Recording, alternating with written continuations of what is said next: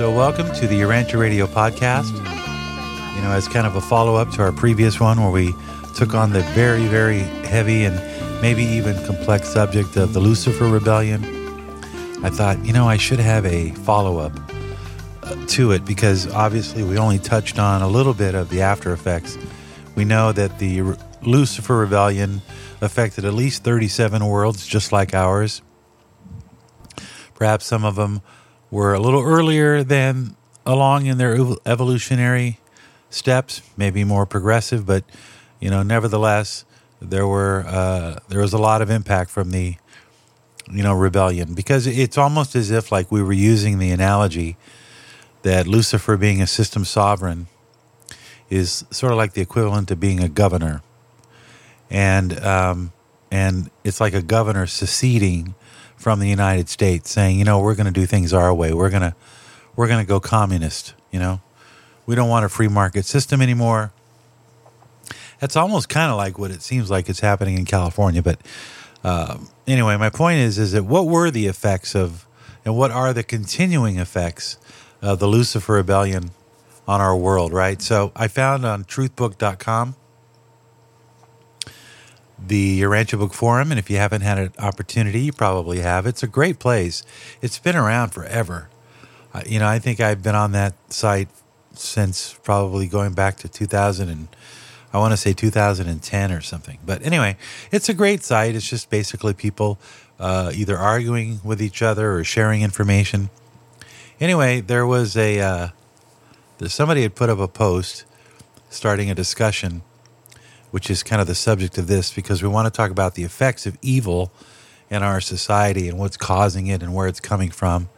And I wanted to kind of pontificate on it a little bit because, you know, there's no question things are really kind of bad right now with all of these lockdowns and everybody, you know, under control and the economy, the economic impact of everything that's going on. Not to mention the fact that you know, this virus came from probably some lab and it's probably some bioweapon or something or some research gone haywire. And we're all paying the price. We've had about 4 million people on the books that have uh, died from either COVID or COVID related illness. So that's bad. And that's really put a hex on humanity. You know, um, everybody was supposed to be happy when we got a new president and America's economy was supposed to bounce back after we got the vaccine. And now we even have more trouble, and people are fighting in the streets, and there's racial division. Not only here, but uh, elsewhere. You don't hear a lot about what's happening in places like France and Germany, where people are really upset at their governments for the way they've handled COVID you know, it seems in our country we are there's two there's two factions. There are the people that are just completely suspicious of the government right now, and they don't trust a lot of things. They feel like they've been betrayed. Uh, a lot of people on the left or on the progressive side are are just really nervous about conservatives and conservatism, and they're pushing really hard to maintain control. But in the middle of all this, is a lot of angst and anger and frustration between people. And that's what the end result is. And it's sad because, you know, now we're living in a very tense age. Uh, and then meanwhile, you've got totalitarianism on the rise in a lot of countries. You've got poor economies. It does seem like there's, it seems like, you know, I'm not a mathematician, but it seems like there is a more concentration of wealth and the the people that represent the middle class are are a little um, smaller than they were say 20 30 years ago. You know it's hard for me to know but either way it is these are tens times. And there's a lot of bad going on. And somebody on truthbook.org asked the question what really is going on in our world right now and I'll read it. And I'm not going to tell you who wrote it, protect their privacy, but I'll read it verbatim. And then I'm going to read the answer, and, and I think you'll like the answer. Okay, so here it goes. Because you probably have asked this question. All media sources for accurate or truthful information regarding current events are highly questionable at the moment. Maybe they've always been. Who do you believe? Who can you believe? That's the person writing this post. Are the powers of darkness feeling their doom? Is Caligastia behind the situation, manipulating everything and everybody he can? Is Islam evil? Are those in positions of power in politics, media, and business and organized religion influencing the masses to stand against the truth? It's a lot of different questions, right? Are we at that point where, quote, sin was bewitching and adventurous in, in the committing, but now must the harvest of the naked and unromantic facts be faced? or are these just times, or, the, or are these just another page in the story of how truth ultimately prevails? Ooh, that's a lot of heavy questions, right? And then somebody,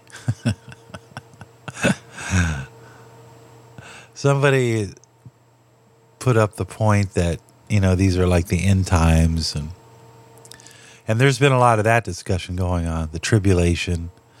But then this one gentleman responds, and he he gives such a practical answer, and you you have to respect him because he's he's probably spot on right. You know, talking about the influence of the devil, and these are terrible times, and no doubt they are, no question.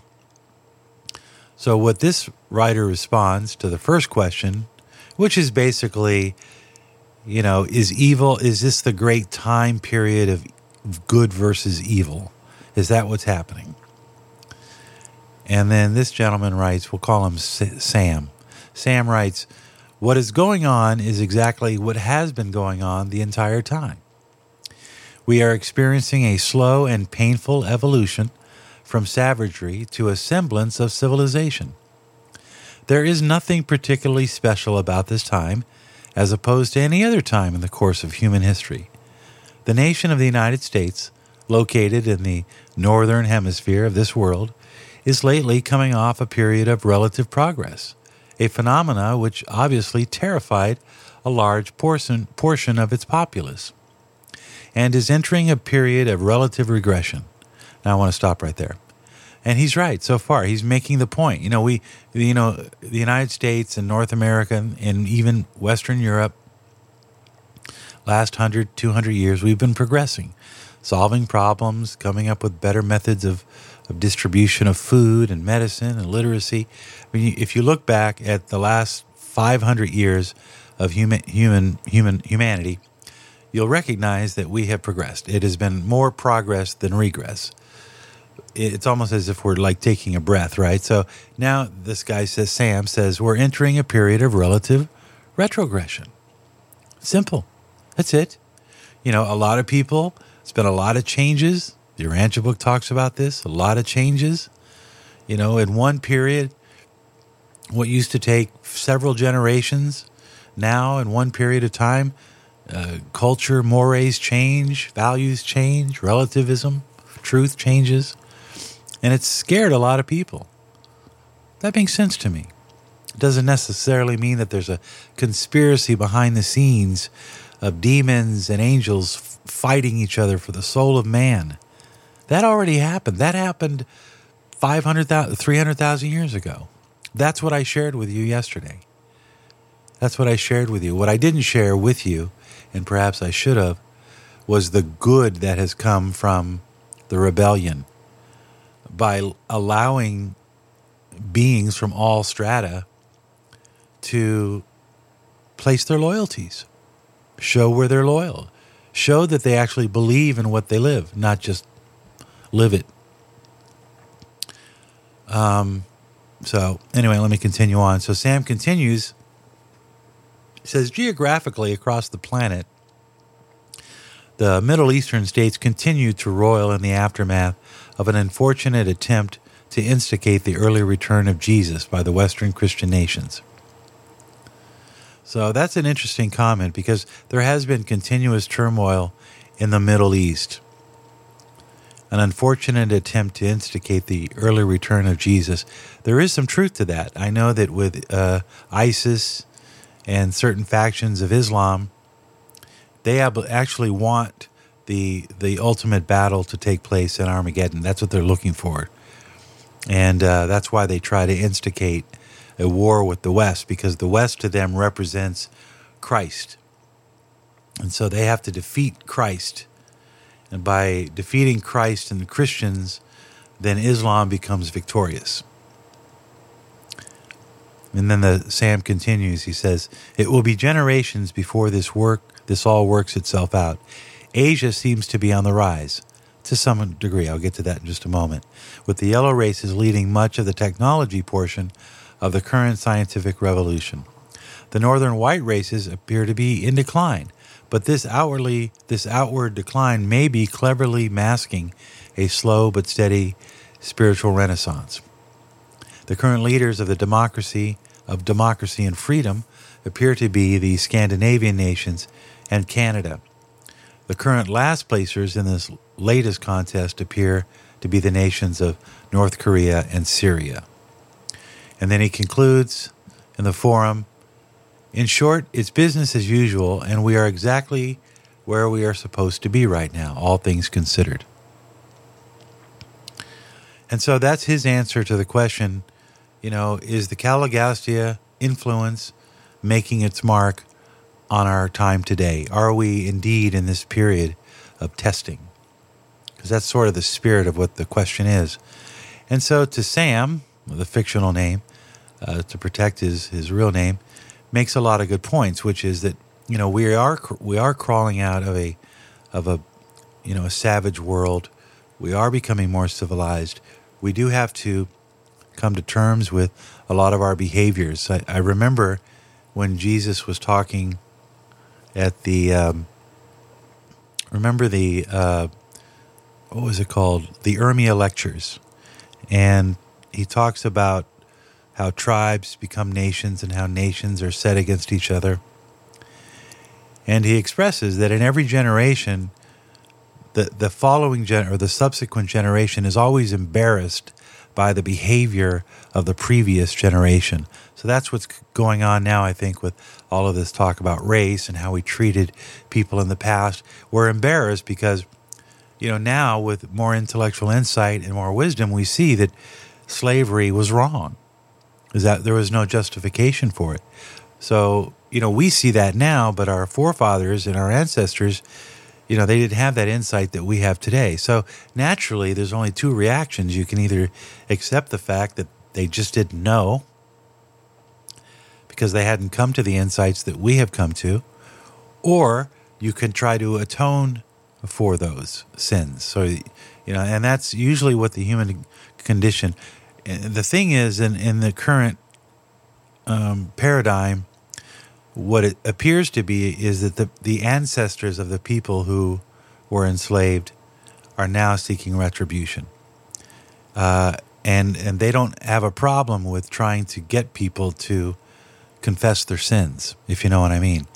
But that's a natural process of evolution because, you know, we are evolving from savagery to civilization, a high civilization. So we are going to have to somehow reconcile our past behaviors.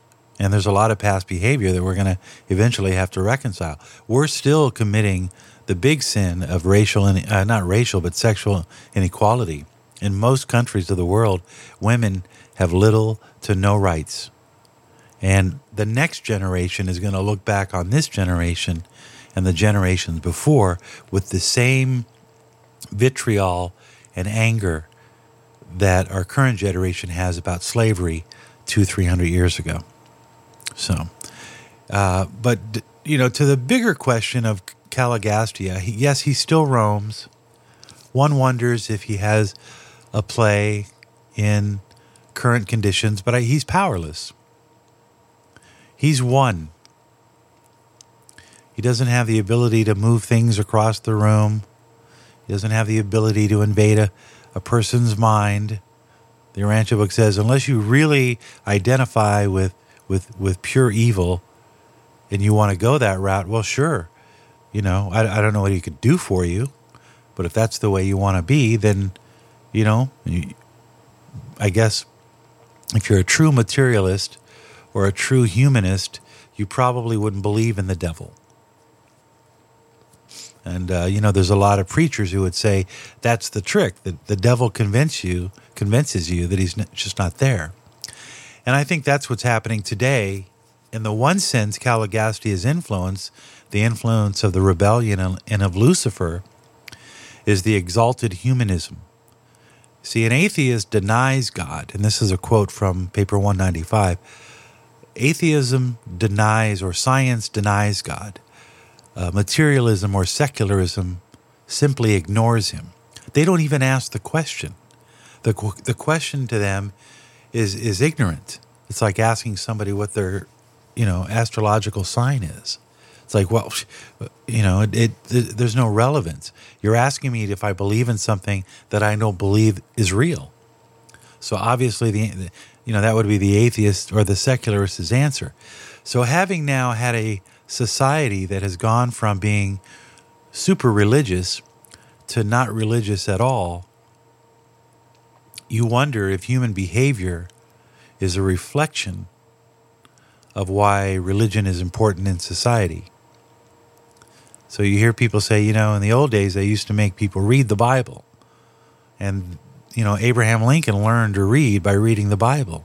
So you have to ask yourself honestly and squarely even if you're an atheist and you believe that everything in that Bible is wrong, if it helps shape moral conduct, and if it provides the impetus for a person to behave better, isn't that more important than whether or not you believe something is true or not true? If the outcome is a society of moral and ethical human beings, then isn't that the goal? And, and, and however it is that we choose to get there, if drinking milk on Tuesday helps us achieve, you know, that state where everybody gets along and treats each other with the golden rule, then it doesn't matter. So, you know, today I think there's a militaristic, antagonistic view towards religion. Certainly in the media, media ignores religion most of the major online newspapers, you won't find a religious section. And if you do, it'll be somehow mired in some debate or some legal ruling that has to do with LGBTQ, uh, which, by the way, is a religion for a lot of people. Uh, climate change has replaced religion. Uh, the collective desire to prevent disaster and natural disaster uh, because they believe that we we have destroyed our planet is is is the substitute for religion, uh, in my opinion, and maybe that's not what the Urantia book says, but you know, again, it's my opinion, so. And it's my podcast, so I get to share my opinion. And if you disagree with me, I'm always happy to hear what you say about it. But the fact that I'm trying to make, or the point that I'm trying to make, is that if the purpose of Caligastia, and if the purpose of Lucifer was to eliminate God from society because they felt that God wasn't real, then you have to be honest and say, is society better off without deity? The idea of deity or the idea of God. You know, in, in, in Lucifer's three points, if people would just assert themselves Physical gravity and spiritual personality are inherent in the universe. It's an automatic ref, you know, reflection from the universe. Doesn't necessarily mean that there's a deity behind it. That was Lucifer's charge. Lucifer's charge was why all these rules? Let's just let people learn and, and eh, you know, let them go at their own speed and let's get all of this old archaic stuff out of the way. That none of that stuff's true. Now, that sounds like a lot of, of what is happening in the woke movement, in the cancel culture, which is the same as what happened in the 60s and also, I think, in the 20s in China. You had these cultural revolutions where anything that was rooted in the past was simply discounted. There was just, you know, it didn't matter anymore. Throw away the old rules, tear down the statues. They're the ones that created the problems. Religion creates problems. Religion starts wars. That's something that you hear all the time from people. If it wasn't for religion, you know, we wouldn't have these conflicts. Now, I'm going to make an observation and then I'm going to wrap it up. Um, probably the most offensive method that the schools and culture adopted, what I think is the Luciferian ideology, which is that there is no God and that there is no afterlife, that there is no heaven, came from who hap- one person who happened to be one of my favorite musicians uh, when I was growing up, John Lennon. So they took the song written by a man who was secularist. You know, if you don't know the story of John Lennon, um, he w- he was not raised by his mother. He was raised by his aunt, and his father had left them at an early age. And you also have to remember that John Lennon was born in 1940. So by the time he was five years old, he had seen the bombings. You know, interesting that if you look at all the people, all the great musicians that came from Europe and England and elsewhere, you know, they were all born in 1940, 1941. So they remember Germany bombing the shit out of London and the hell out of. They saw what could only be described as an apocalypse. Imagine if that was your first few years of life. And then on top of that, your father dying. And then on top of that, the starvation and the mass confusion and the, and the chaos. You know, it would be very hard for a young child like that, unless they were especially endowed with an advanced thought adjuster, to think in terms of God's mercy.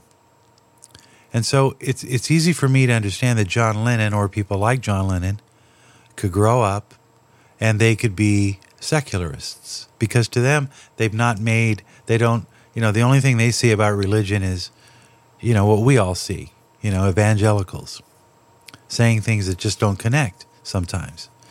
Fiery preachers you know that tell you you're going to go to hell if you don't confess your sins. You know these are turnoffs for people who already have a dysfunction toward thinking about te- a deity in terms of love and mercy and patience. And so when John Lennon wrote Imagine, it wasn't that he was trying to exert his atheistic views upon the world, but rather it was because he was saying that we, in order for us to give up the fight, we have to equally accept that we're all human, we're all here together. That was the message.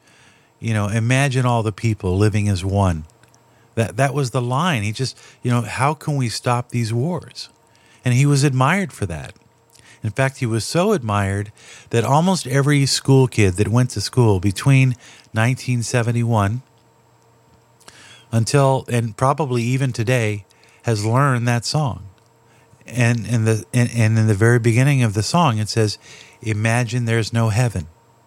It's easy if you try." Now, musically that was a very poetic way of expressing imagine if you didn't focus so much on the afterlife and you have focused instead on this life, imagine how much better we could make it for everybody. That's what he was trying to say. And he was alluding to the fact that many people fight over religion. Instead of living the religion, they're fighting over it. And I think that was the essence. But to the secularist, it was the anthem. So all these school kids, you know, taught in an environment of, of, of humanism, because religion is not taught in the schools it's avoided completely. And so they had this anthem that promoted the humanist or secularist ideology. And in that respect, we, we have to give Caligastia a victory. We have to give the rebellion a victory because they achieved a level of acceptance on our planet in this day where people have given up on the, on the eternal adventure to that effect, Caligastia has had much impact. And if he hasn't had impact, he's certainly applauding the progress that humanism has made on our world. H- humanism and secularism will not save us from ourselves. It will only make us worse. It will only make us more savage, not more enlightened. You know, religion, philosophy, um, these are the arts of the mind. And it's only through the examination of religion, spirituality do we grow intellectually and see wisdom. And if you're not a religious person, then you would disagree with me. But I'm telling you my experience when I pray, when I worship, when I contemplate eternal realities, I feel like my brain gets better at understanding day to day life, in dealing with anxiety. You know, originally I wanted to make these these podcasts motivational, taking the Urantia book truths and using them to motivate people. So let me try to do that now. You know, we live in a special age. We're seeing more than our ancestors ever saw, but we all also have in our possession a great roadmap on how we can navigate these waters. So you're not alone. And these are tremendously tribulation, tribulatory times, but they're not the end times. We, we're not even at the halfway mark. There's still a lot of work to be done. So that's where we're going to leave it this time up on the Urantia Radio podcast. We're moving into different areas of the book, and I hope you'll join me real soon. As you know, we try to do an update or two once a week. And of course, all of our podcasts are archived on urantiaradio.net, and you can listen to us on so many different formats and so many different platforms. And we're getting close to 40,000. So uh, the audience is growing. I'm very excited. Until next time, don't forget you can always reach me at Urantia Book Radio at gmail.com. Until next time.